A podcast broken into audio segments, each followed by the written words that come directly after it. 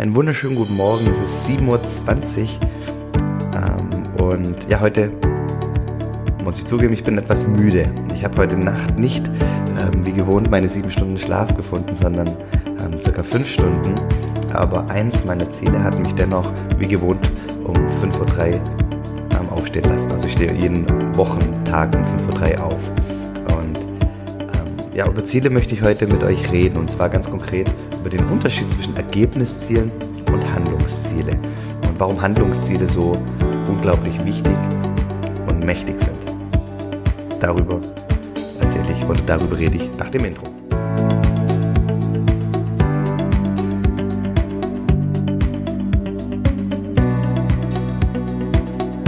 Herzlich willkommen bei Familienmensch, dem Podcast, der sicherstellt, dass du die Dinge, die du aktuell vernachlässigst, ja wieder mehr in den Fokus rückst und auch meisterst. Und ja, Thema Ziele heute. Und ich glaube, ihr alle kennt so klassische Ziele formulieren, so, so Ergebnisziele. Beispielsweise, ich jogge bis zum 31. Dezember 2020 1000 Kilometer. Oder ich möchte bis 31.12.2020 70 Kilo wiegen. Oder ich möchte eine Million Euro Umsatz machen. Sowas sind klassische Ergebnisziele. Ja, Ergebnisziele beziehen sich immer auf ein konkretes Ergebnis, das ich erreichen will. Handlungsziele dagegen beziehen sich auf eine bestimmte Aktion, eine konkrete Handlung, die ich vollziehen möchte, um ein, um mein Ziel zu erreichen. Ja? Und beispielsweise hatte ich mal das Ziel, das gerade eben angesprochen, ich wollte mal einmal, das war 2018, glaube ich, 1000 Kilometer im Jahr laufen. Warum 1000 Kilometer? Wusste ich, kann ich gar nicht sagen. Ich wusste einfach, ich will joggen, ich will ähm, wirklich fit werden habe mir das Joggen als Ziel vorgenommen, hat, fand 1000 Kilometer einfach ein schönes, schöne Zahl. Und das hört sich jetzt erstmal groß oder, oder für den, viele vielleicht von euch nicht groß an, aber für mich war es damals groß und ich habe gesagt, okay, was bedeutet das jetzt eigentlich? Ähm, und dann habe ich das runtergebrochen auf, auf die Wochen und habe festgestellt, okay, das sind circa ähm, etwas mehr als 19 Kilometer in der Woche. Und dann wusste ich, okay, ich habe da so eine Laufrunde mit 10 Kilometer und wenn ich die zweimal in der Woche laufe, also auf 20 Kilometer komme, dann werde ich das Ziel erreichen. Deswegen war mein Handlungsziel, ich gehe zweimal in der Woche je 10 Kilometer zum Joggen. Und das ist total mächtig, weil, mal angenommen, ich war eine Woche krank oder ein, aus irgendeinem Grund verhindert, dann wusste ich, okay, mir fehlen jetzt letztendlich 20 Kilometer. Das bedeutet, ich darf in den Wochen danach ähm, vielleicht ein drittes Mal zum Joggen gehen und, ähm, und, und dann nochmal ein viertes Mal zum Joggen äh, oder ein viertes Mal zum Joggen gehen, um die 20 Kilometer, die ich im Vorfeld verpasst habe, ähm, ja wieder reinzulaufen. Also man ist wirklich ähm, mit so Wochenzielen immer jederzeit, ähm, ich sag mal, ähm, weiß man, wo man gerade in, in, auf seinem Plan steht oder gegenüber seinem Plan steht. Und das ist genau das Mächtige, was einen tagtäglich antreibt.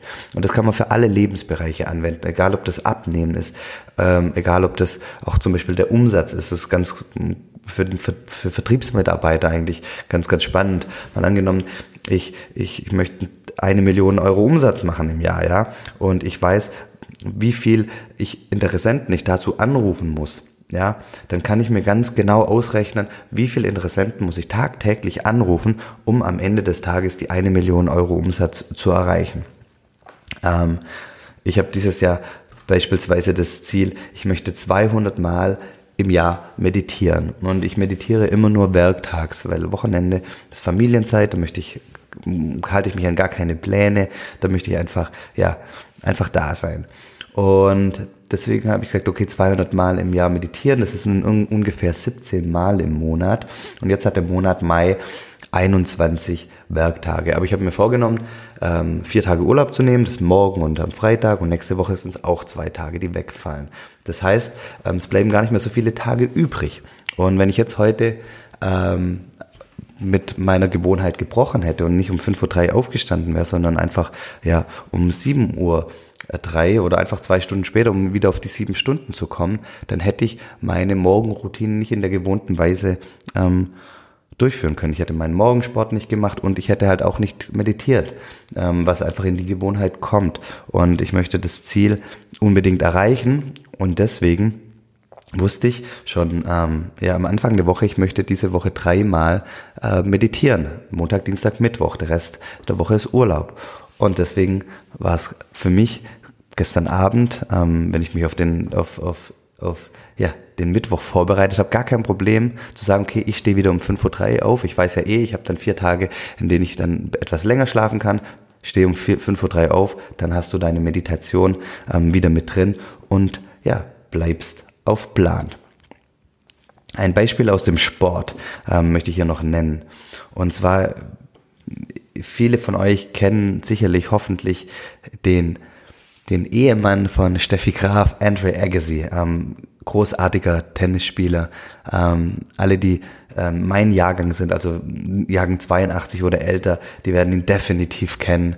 Ähm, wirklich markanter Tennisspieler, ähm, ähm, oft vielleicht auch mal streitbar, aber auf jeden Fall ähm, ein Spieler, den ich sehr, sehr gerne geguckt habe und ich habe auch vor Jahren mal seine Biografie gelesen, ähm, wirklich sehr, sehr lesenswert. Und darin wird halt auch beschrieben, wie sein Vater, der einfach wollte, unbedingt wollte, dass Andrew ähm, ähm, Tennisprofi und einer der besten Tennisspieler der Welt wird, hat mal gesagt, hey, er stellt sicher, dass sein Sohn schon im kleinsten Alter jeden Tag 2500 Bälle am Tag schlägt. Weil er wusste, wenn ein Kind 2500 Tennisbälle am Tag schlägt, dann wird er einfach verdammt gut darin. Ja, weil das kein anderes Kind in dem Alter macht und dann ähm, ähm, entwickelt sich da was. Und ähm, das ist jetzt letztendlich auch so ein Handlungsziel, das sein das Andrews Vater mit, mit, mit ihm gemacht hat. Also ich will jetzt hier nicht sagen, macht, geht raus und macht es mit euren Kindern, weil ich davon natürlich nichts halte, weil jeder soll seinen eigenen Weg gehen. Und ähm, Andrew schreibt auch in seiner Biografie, dass er, dass er den Sport oftmals wirklich ähm, gehasst hat und dass er halt da, aber halt richtig gut darin war. Aber ich will damit nur sagen, was am Ende mit so Handlungszielen passieren kann, ja. Wenn ich jeden Tag 2500 Bälle schlage, dann ist es klar, dass ich nicht 0815 Tennisspieler werde. Ähm, und ja, genau. Das ist meine, mein Impuls heute für euch und ich möchte ähm, auch heute euch eine Aufgabe mitgeben. Und zwar, such du dir ein Ziel in deinem Leben, ja. Egal, ob das Umsatz ist, ist, ob das aus dem Sport ist, ob das Gewicht, ob das ähm, ja, ähm, Vater- oder Mutter-Kind-Dates sind ähm, oder irgendwelche ähm, ja, Beziehungsziele. Ja, und, und brich das auf ein tägliches Handlungs- oder wöchentliches Handlungsziel herunter. Ja? Mach es möglichst klein. Und ja, das ist die Aufgabe. Also such dir ein Ziel und mach daraus ein Handlungsziel. In diesem Sinne, vielen herzlichen Dank fürs Zuhören und ich wünsche euch einen wundervollen Tag. Dankeschön.